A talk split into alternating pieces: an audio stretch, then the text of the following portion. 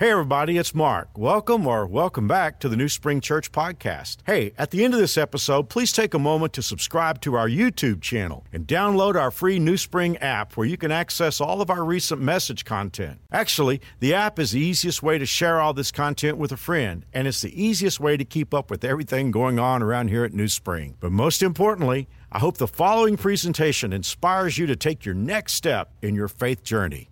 Enjoy. This is the third a series on spiritual warfare I've done in the last 18 months. In fact, we're creating an anthology of spiritual warfare series called Worlds of Warfare, and this is the third iteration of it. The reason why I've taught so much on spiritual warfare is that I, I, I can recognize the times that we're in. We know we're in the last days, and we've been in the last days since uh, May of 1948, because that's when Israel became a nation again after 2,500 years. We definitely know we are after June of 1967 when Israel got back the city of Jerusalem. Those are 2,500 year old prophecies that the Bible sprinkles throughout, well, makes very clear that in the last days Israel would come back. So we know we're in the last days. We've been in the last days for a while. But we can feel the intensity building of Satan's attacks. In the book of Revelation, chapter 12, the Bible says Satan will intensify his efforts increasingly as we get close to the tribulation because, quote, he knows his time is short. And I'm watching what's happening in our world, and you can see the intensity of Satan's attacks. And as pastor of your church, I would be remiss if I did not prepare you to do spiritual warfare in a time of growing intensity. So, for that reason, this is, as I said, the third series on spiritual warfare, Worlds of Warfare 3, uh, that I've done in the last 18 months. But I shared with you in the standalone week that prefaced this series that I had an apology to make and that I got the series out of order. Uh, let, me, let, me, let me go to a couple of Bible verses and I'll get back to why I got the series out of order. There are two verses that I have felt bracketed the whole concept of spiritual warfare. We see one, as the Bible tells us, that our enemies are never people. The Bible says we never fight against flesh and blood. So if you have an enemy that is a person, I guess it's okay if you don't know Jesus. If you're not, if you don't have the Spirit of God living inside of you, I guess it's okay to have enemies who are people. But if you know Jesus, you have no reason for any human being to be your enemy. So today, if your enemy is your husband or your wife and you're a Christ follower, you got the wrong enemy. If your enemy is someone at work or someone in your family, or if your enemy is the Democrats or the Republicans, then you got the wrong enemy. It's okay. Now, if you're not, a, if, if you're not saved, if you're not going to heaven, then that's fine. I guess that, I guess I'm, I'm not necessarily addressing that, but if you belong to Jesus, our enemies are never people. And I really do believe this is one of the things that's caused the church at large. I don't mean New Spring, but the church at large, if I could speak of it in the generic sense, I think it's one of the things that's caused a lot of problems for Christ followers in the broader culture because too often Christ followers make enemies out of people. And that doesn't mean that people don't do things to create harm. It's not being Pollyannish and pretending that people don't do damage. It's just the Bible tells us that our enemies are never people. And then in that verse, the scripture gives us four designations for demonic powers. So that's the first scripture that brackets our consideration of spiritual warfare. We do not fight against people, but we're in spiritual warfare against basically the angels of the dark side. We, we call them demons. On the other hand, we, we saw that there is a verse in the book of Second Corinthians, chapter 10, the fourth verse, that says, The weapons that we fight with are not the weapons of the world. And it goes on to say, on the contrary, they have divine power, that means God's power, to demolish strongholds. Well, the reason why I think it's so important for us to really spend some time, as we have for the last 18 months on this, is if our enemies are never people and the weapons that we fight with are not the weapons of our world, if we're not careful, we'll fight the wrong enemy with the wrong weapons. And, and the reason why I, I owe you an apology, I should have preached this series first because I think it's really critical that we know what the weapons are. Because we need to fight with weapons that don't feel like weapons, as you're going to see so very clearly in today's talk.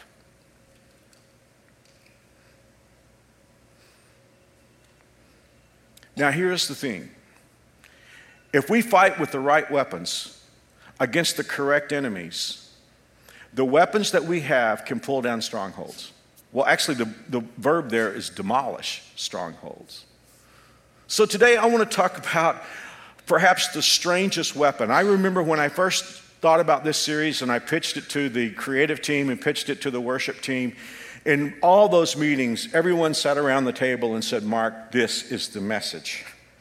In fact, we've been looking forward to this for a long time. And I got to tell you something else. I mean, there are four weeks of this series. There's one week left after today's talk. I got I finished this message and I thought to myself, I only got halfway through the message. And I was stressing over that yesterday in my office downstairs at my house. And finally, I just decided in prayer, okay, God, I'll come back and teach that fourth weapon I had planned some of the time. I need to preach part two next week. This one is just that big. This is a weapon that's not going to feel like a weapon. And yet, it's the weapon that may be the most powerful for us as we fight demonic enemies with the weapons that are divine. when I started preparing for this series, to be honest with you, I thought I knew what the weapons were. Prayer, oh, we talked about that last week.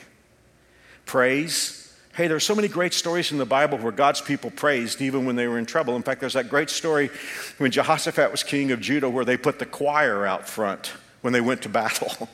you know, I think I did a sermon on that when I was about 18 or 19 called Put the Singers Up Front. Still one of my favorite sermons. So I, I knew that praise was a weapon. I, I, knew that fasting is a weapon. It's been a weapon in my life when I've come up against an attack and, and I've fasted and God has done remarkable things. So I knew fasting was a weapon. Uh, the, the testimony and the blood of Jesus in the book of Revelation, the Bible says they overcame him uh, by the blood of the Lamb and the word of their testimony. But as I was preparing for this series, I was just reading scripture, and all of a sudden, bam, there it was a surprise secret weapon. I mean, I, I, know I had to have read that in the Bible many times, but I never really recognized that this could be a weapon against the dark side. Give me a minute, though. Before I show you what it is, I want to make a couple of obvious points. And these are going to be so obvious that you're going to say, Mark, I can't believe I drove this far to go to New Spring to hear something so obvious. But let's just start with these bedrock observations. Here's the first one This world system has groomed us to have a bad attitude. And I use the word grooming in a, in a targeted sense because that's what abusers do. Abusers groom, and this world is grooming us to have a bad attitude, where complaining is now conversation. Making demands is our way of proving our value. Criticizing others is our way of virtue signaling our superiority. And victimhood has become our free pass to do wrong and somehow be exonerated. We have been groomed to have a bad attitude. That's the culture that we live in, and it's very hard for us not to be affected by it because culture is set up. The culture that we live in now, not the, not the culture that my, my parents, my parents grew up as depression children. My dad was in that World War II generation, not that generation. They, they weren't groomed to be victims. They, they had life way harder than the rest of us can ever imagine. I mean, they were living in a depression where they didn't know where their next meal was coming from. You got 18 year old boys flying bombers over Berlin, but they didn't grow up with that kind of, of complaining victimhood culture. But we, we live in that, and our culture is set up to protect and comfort bad attitudes. There is a silliness in the air, and I'm giving away my age by using this term, but the word that comes to mind is prickly. Isn't that, isn't that the way it is? I mean, people are just like prickly waiting for something to offend them because the culture is grooming us to have a bad attitude.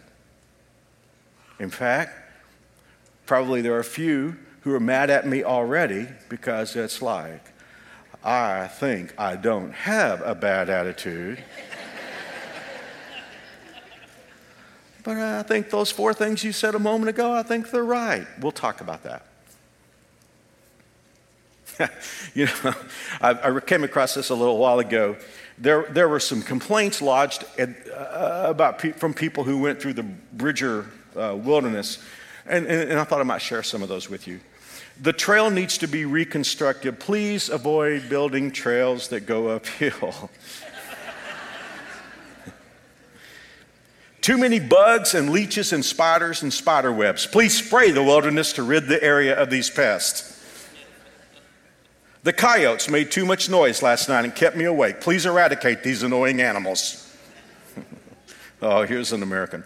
A small deer came into my camp and stole my jar of pickles. Is there any way I can get reimbursed? Please call. Escalators would help on steep uphill sections. Now, this one I think there may be some credit. Here. A McDonald's would be nice at the trailhead.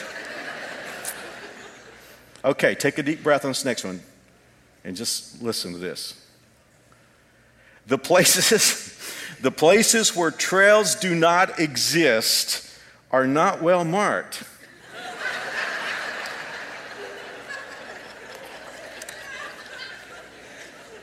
oh boy. You know what's terrible about that? Those are real complaints. The stuff people really said. Well, what's the outcome of a culture that grooms us to have a bad attitude? Weakness. I mean, I just talked about the great generation, my parents' generation. They were not a weak generation, they, they did extraordinary things. But the culture that we have today that virtue signals, it's one of the weakest generations in the history of the world. So let's go to the second obvious point.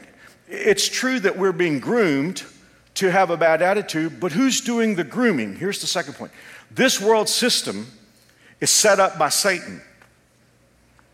Now, that's a, that's a, a, a newsflash to a, a, lot of us who had the idea well, well, God is in charge of this world system. Well, God owns the universe. But listen to what the Bible says. In John 14, verse 40, the Bible calls Satan the quote, Jesus said, he is the prince of this world. 2 Corinthians 4 4, he's the God of this age. Colossians 1 13, the Bible says, we live in the dominion of darkness. 1 John 5 19, the whole world is under the control of the evil one. So I want us to, before I show you what this weapon is that's so powerful, this surprise secret weapon, let's let those two things settle in because we're going to need those two concepts to understand our surprise secret weapon. You ready? Here we go. We're going to start unpacking it right now. I'll get halfway through the sermon, and then we're going to have to pull over the side of the road, and then I'll come back next week and finish the sermon. You ready? Here we go. Peter is preparing the church this is around AD 60, I guess. Peter is preparing the church that they were about to go through persecution. Nero's on the throne. Under the reign of Nero, both Peter and Paul will be executed. So Peter is seeing this coming, and he gives them this statement. This is 1 Peter 4, verse 1. So then, since Christ suffered physical pain, you must, look at this word, arm yourselves with the same attitude he had. Arm, that's an interesting verb. And just so that we will understand, it's not just a fast and easy translation there. Arm there comes from the Greek word hoplon, which means weapon. And one of the other places, one of the few other places we find this in the New Testament is when Jesus was arrested in John chapter 18. The Bible says that the soldiers came with lanterns and weapons, same word. So basically, here's what the Bible says to those of us who are Christ followers weaponize yourself with the same attitude that Jesus had. Well, now here's the thing. We know a few people who use their attitude like a weapon, but that's not what the Bible is talking about here because clearly Jesus had, and we'll talk about next week, the kind of attitude he had. He had a right attitude. So someone could say, Well, Mark, are you telling me that a right attitude is a weapon? That sounds like a passive thing to me.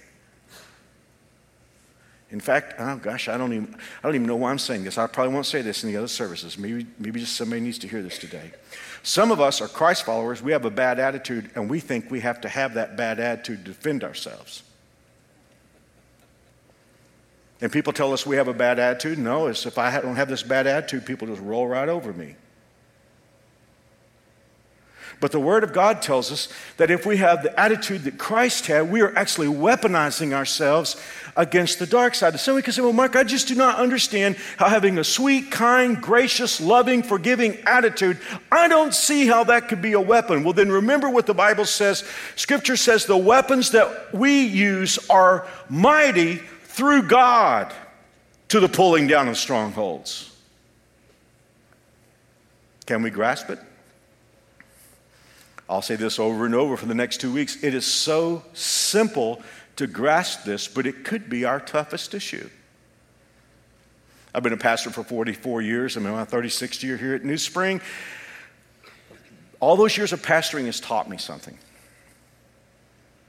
Christians will tend to buy into a lot of challenging things.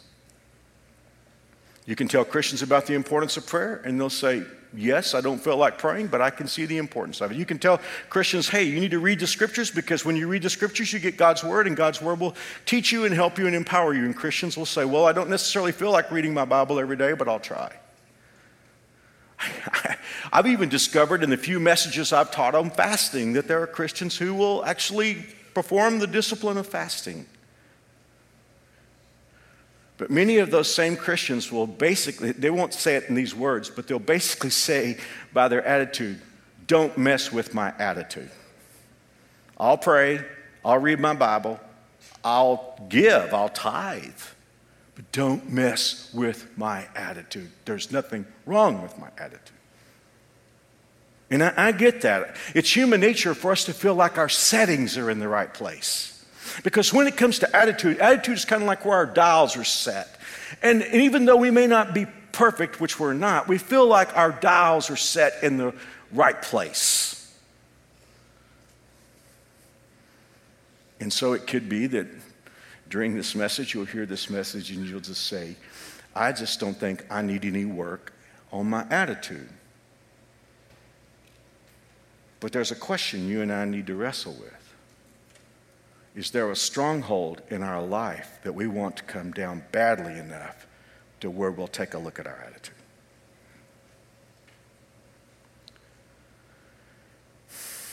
Let's start here. You and I need to think about something that's really challenging. The enemy is the enemy, but I could be the problem. That's one of the most important things I'll ever tell us. Satan is the enemy. His demon armies are the enemy. And he's the enemy. I'm not the enemy, but I could be the problem.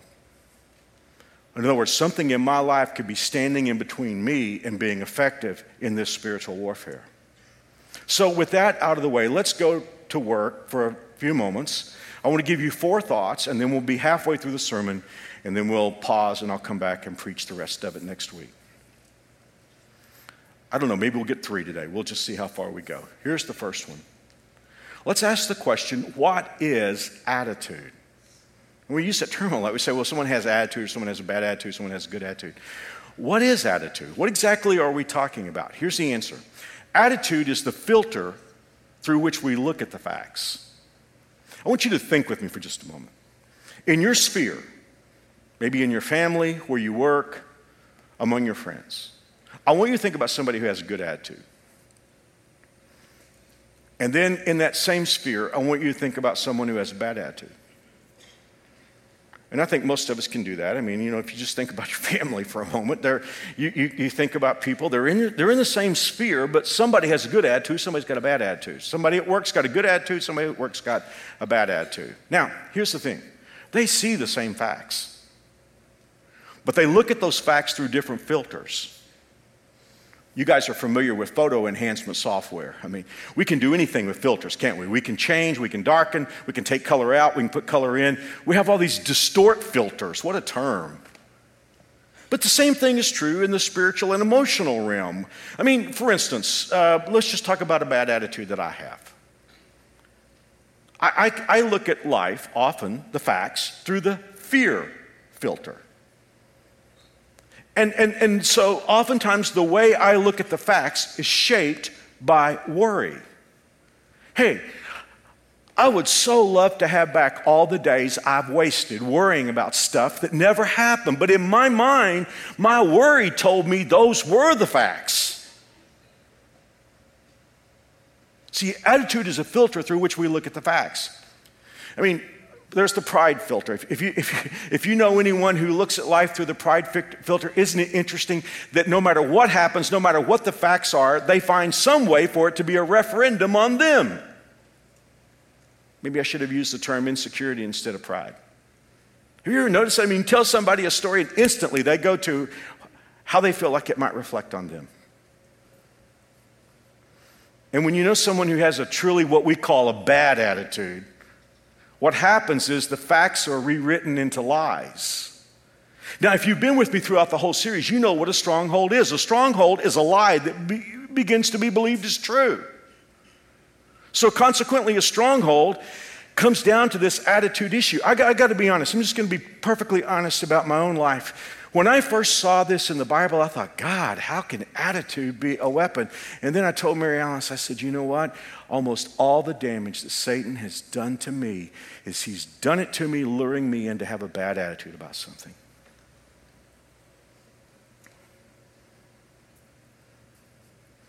Watch this. Do you know anyone that you would characterize as having a bad attitude? Just get that person in your mind.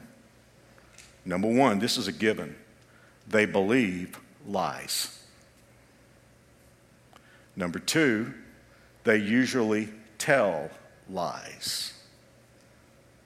But the most dangerous thing is they begin to believe that lies are facts. And I, some of you working with someone who has a bad attitude. You, it, it may be someone at work, it may be a kid, it may be a friend, it may be a spouse. But sooner or later, if you're dealing with someone with a bad attitude, you're scratching your head because you're like, can't they see the obvious? And it could be the answer is no, because the filter that they look at the facts through is so distorted that now the facts are not the facts anymore. And I, I say this because a lot of you are leaders, you're managers, you're owners. I, I, lead a large organization. You know, if you see me typically as a primary communicator at NewSpring, the other five and a half days of the week, I'll lead a large organization. Here's my experience as a leader I can fix just about anything but a bad attitude. And I, I, am the kind of leader that I want to make sure I never lose anybody. I, I, I, can, I can fix anything but about it. If someone doesn't have enough talent, then I'll, I'll get them some more training. I'll, I'll, I'll put them with different leaders. I'll, I'll try to change their job description to put them in a place of their strengths. And I, I just learned in all these years of leading a large organization, I can fix anything but a bad attitude. And many of you are leaders and you've hired someone and they had immense talent, they had great headroom, they had great capabilities, and you just thought, I'm hiring this person, this person's gonna take us to the next level. And yet, when you get them, you find yourself pulling your hair out and trying to figure out how to get across to them what you need to get across. But the problem is, you can't because that person believes lies are facts. Everyone else can see, but they can't. To them, they're right and everybody else is wrong. They are smarter than everybody else. Well, that's no surprise. The Word of God called that a long time ago. In Proverbs 26, verse 16, the Bible says, In his own eyes, a slacker is wiser than seven men who can answer sensibly. I like the message even better. Dreamers fantasize their self importance, they think they are smarter. Now, here's where I am in this sermon. I don't have that kind of bad attitude. But I have to ask is it possible that my view of the facts has been filtered by fear? Let's just say fear. I talked about that a few moments ago. Is it possible that my view of the facts has been filtered by pride, anger, negativity? I know sweet people, good people. They don't have a bad attitude like I just described a moment ago in Proverbs 26 16, but it's like something bad's going to happen. It may be good today, but it's going to be bad tomorrow. How's it going to be bad tomorrow? I don't know. It just will. It'll find some way to be bad.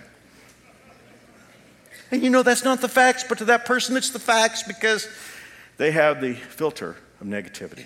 Okay, that's the first thing. What is attitude? Attitudes filter through which we'll look at the facts.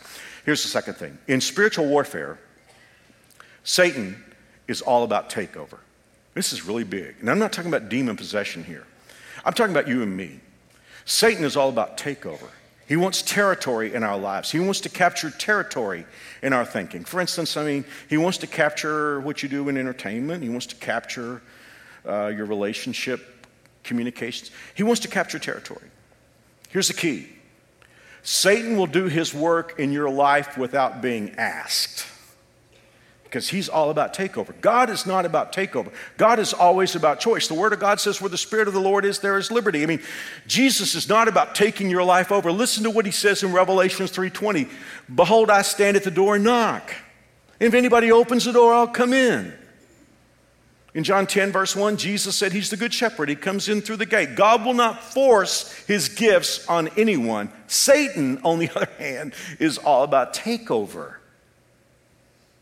You see this in government, education. We're seeing it happen in churches today. We see Satan taking over in the redefining the basic structures of life.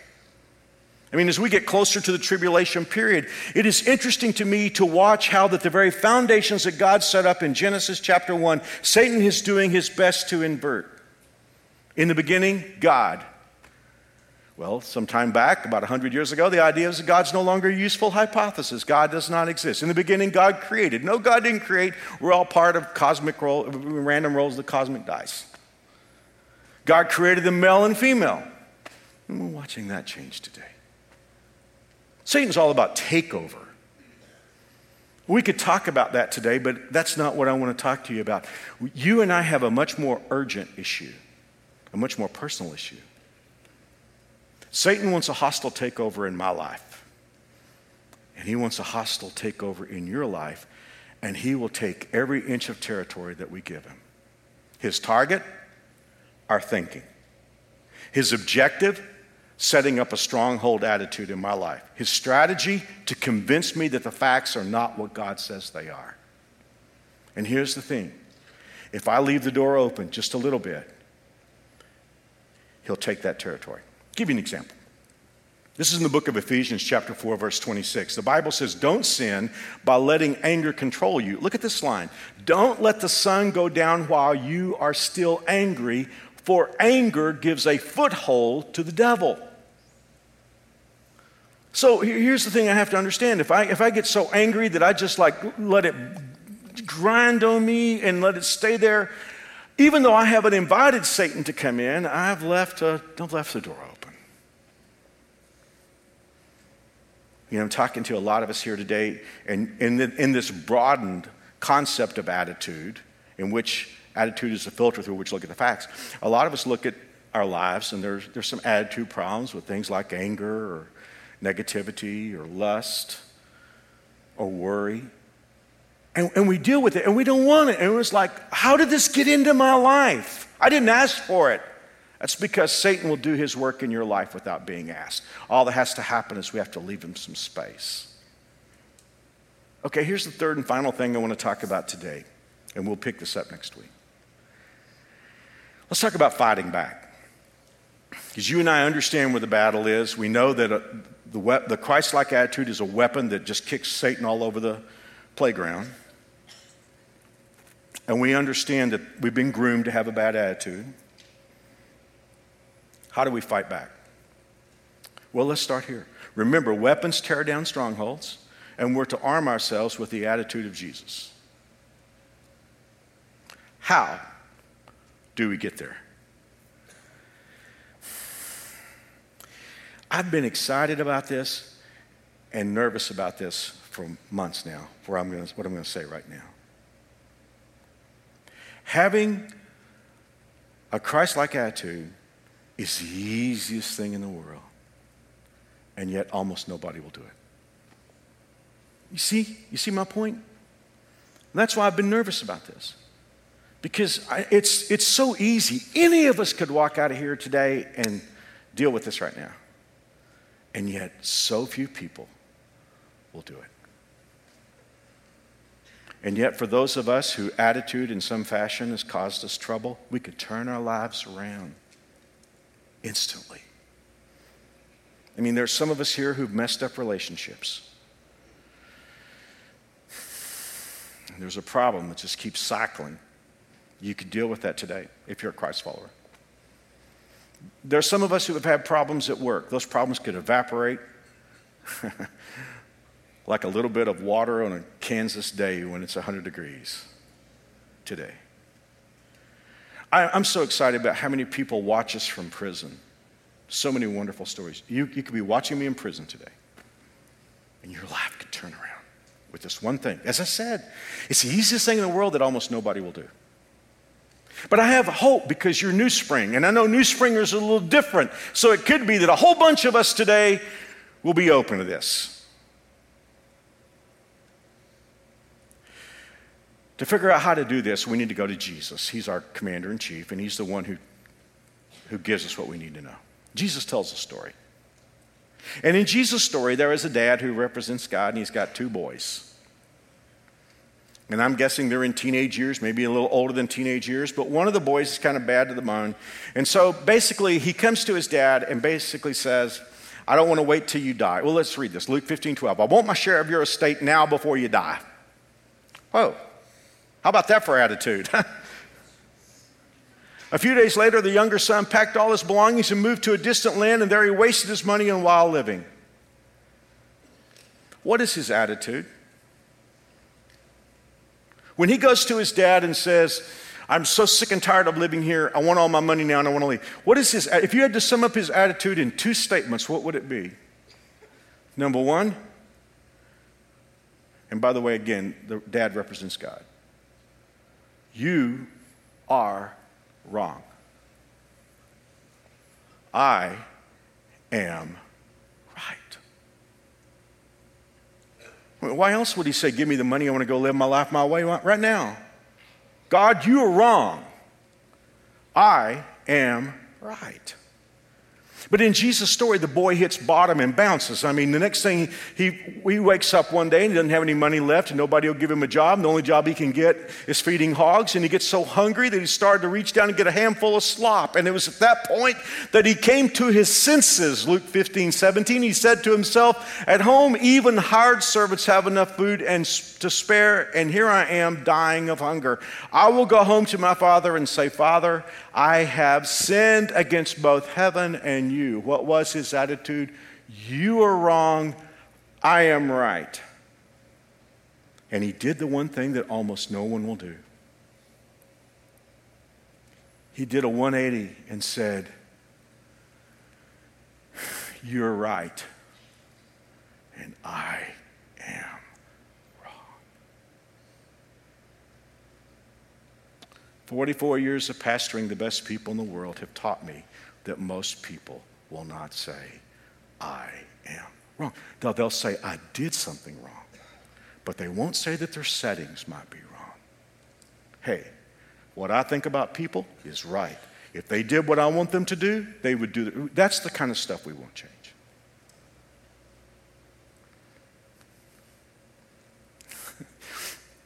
Somebody could be listening and say, Mark, this is an all right sermon, maybe even a good sermon. I know someone with attitude issues who needs this. well, yes, as a matter of fact, you do. You know me. I've been honest with you about this. Fear and worry distorts facts in my life. So if you don't need this message, just pray for me. Just pray for me.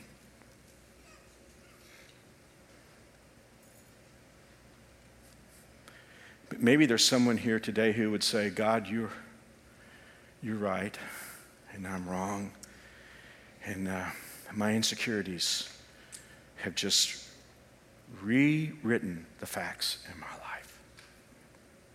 And God, you're right.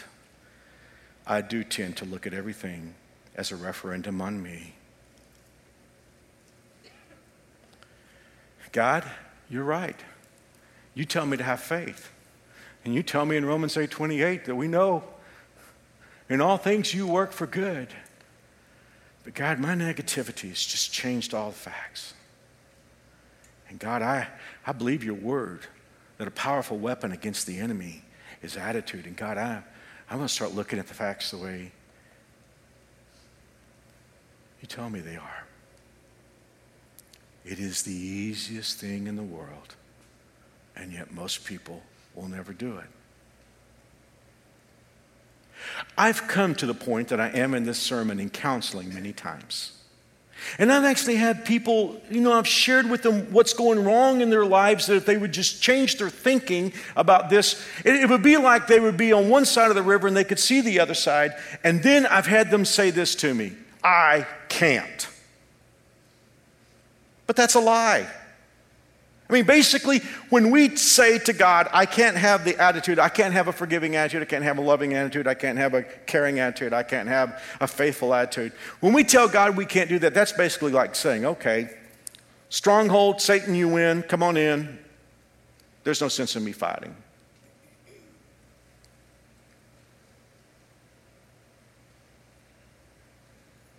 Mary Alice and I had to fly to Florida couple weeks ago.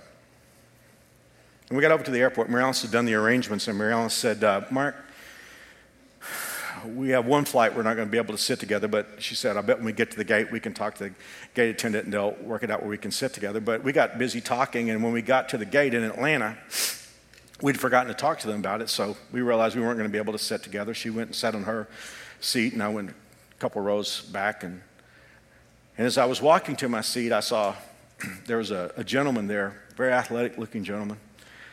And, uh, you know, I, have learned, you know, back in the old days, you know, you get on the airplane, you talk to everybody, but today people can be prickly. Did I say that? It's like, don't invade my space by saying hello. So, so I'm a little more cautious today. But this guy big smile on his face, just, you could just see there was joy all over him. He said hello to me, I said hello to him, and we sat down, we talked for a few moments, and a little discussion about where are you flying to? You know, we're flying from uh, Atlanta to Panama City. And, and he asked me, and I said, Well, I've got a pastor friend down here. He and his wife, and my wife, we're going to spend two or three days together. And, and uh, I asked him, I said, Well, is Atlanta home? He said, Well, yeah, but he said, I've started the day in Miami. I had to have some physical therapy done, and flying to back to Atlanta. Then I'm, he said, I'm meeting my wife and my baby girl down in Florida for a few days of vacation. So we just chatted for a few moments. And then it, it, it hit me that he had said he was in Miami for physical therapy. And I said, um, are you dealing with some kind of physical illness? I thought maybe he'd had back trouble or injured a knee or something. I mean, by this time, he and I got to be friends. His, his name was Laquan, and, and just this great guy. And so I, I asked him, I said, You know, you said something.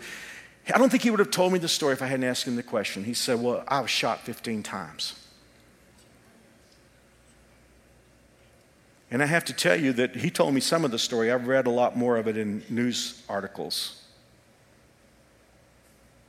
Laquan was valedictorian of his class.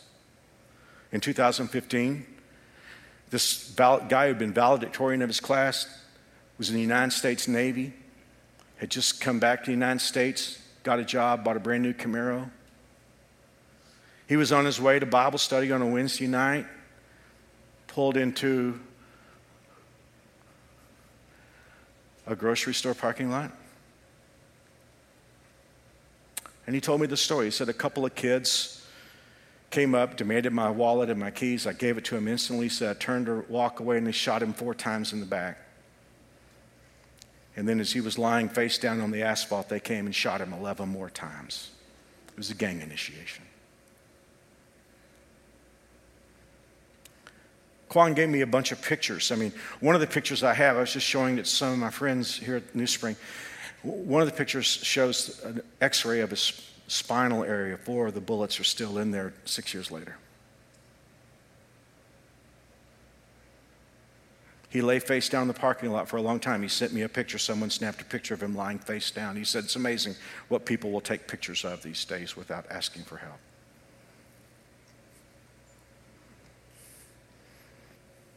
They got him to the hospital, and his mother, by this time, had gotten to the hospital in the emergency room, and a priest came to comfort her. The priest put his hand on her shoulder and said, He's dying now.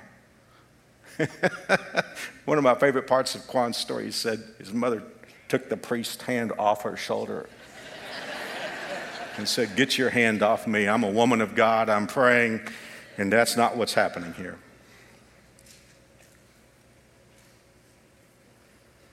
And he went through so many surgeries. He was in the hospital for two months. There was a spinal cord injury. I mean, bullets had crushed his ribs. He lost a kidney. He lost half his liver and half his intestines. And when he left the hospital, they told him he might probably never walk again.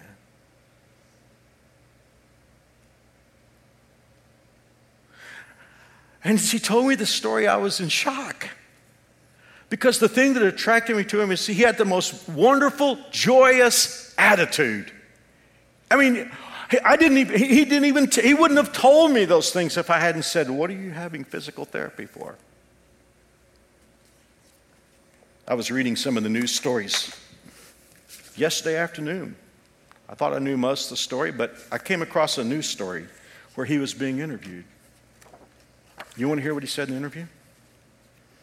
For those of us who struggle with having a bad attitude, it's amazing to me that some of the people I've met who have the most trouble in their lives have a joyous attitude, and there's so many Americans who really have a pretty good life, but because some little quirky thing won't go right, they're a victim. Listen to what Quan said. Along his journey, Laquan has had a lot of time to reflect on the dramatic turn his life took. Though he was a victim of a random act of violence, he never latched onto the victim mentality. He isn't angry and doesn't dwell on why me. Instead, he feels in some odd way this was his calling. He shares, This has put everything in perspective. I was made for this. It was meant for this to happen to me. I don't know what the purpose of it is. Well, I told him, I said, I think God's calling you to preach. But that's for. We've gotten to be friends since that day. I keep telling him that. But listen, here's what he said. But my steps were ordered. I am strong enough to handle this. And the article ends this way quote, with a big smile and a grateful heart, he says, Some things may be out of my limits now, but there are still so many things that aren't. I intend to live my life to the fullest. I got a text from him about 3 o'clock yesterday afternoon.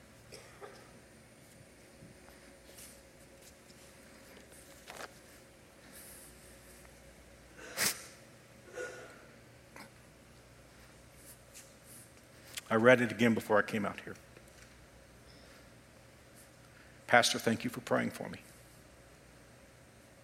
And then these words All is well. All is well. You and I are being groomed to have a bad attitude, but Satan is doing the grooming. We need to really recognize that. Now, I'm going to come back next week and I'm going to talk about how to build a Christ like attitude in our lives. So please come back next week. This is just half time. But could we come to the place where we take a hard look at ourselves, whether it's fear or anxiety, insecurity, pride, lust, whatever, that's changed the facts into not being facts anymore? And could we look at heaven and say, God, you're right. I am wrong. You could turn things around in a heartbeat, and then you would have the power of God to tear down strongholds. Would you bow your head with me for just a moment? I got to tell you a little more of the story.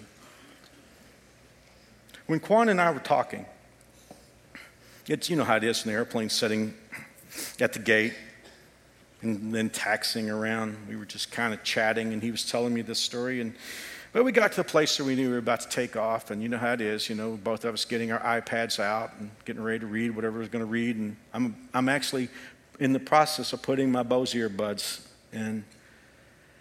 And Quan said, uh, Pastor, let me tell you one more thing. He said, I wasn't saved the night I was shot. And he said, I lay there on the asphalt. And before I lost consciousness, He said, I began to cry out, Help me, Jesus. Save me, Jesus. And he said, Instantly all the fear went away.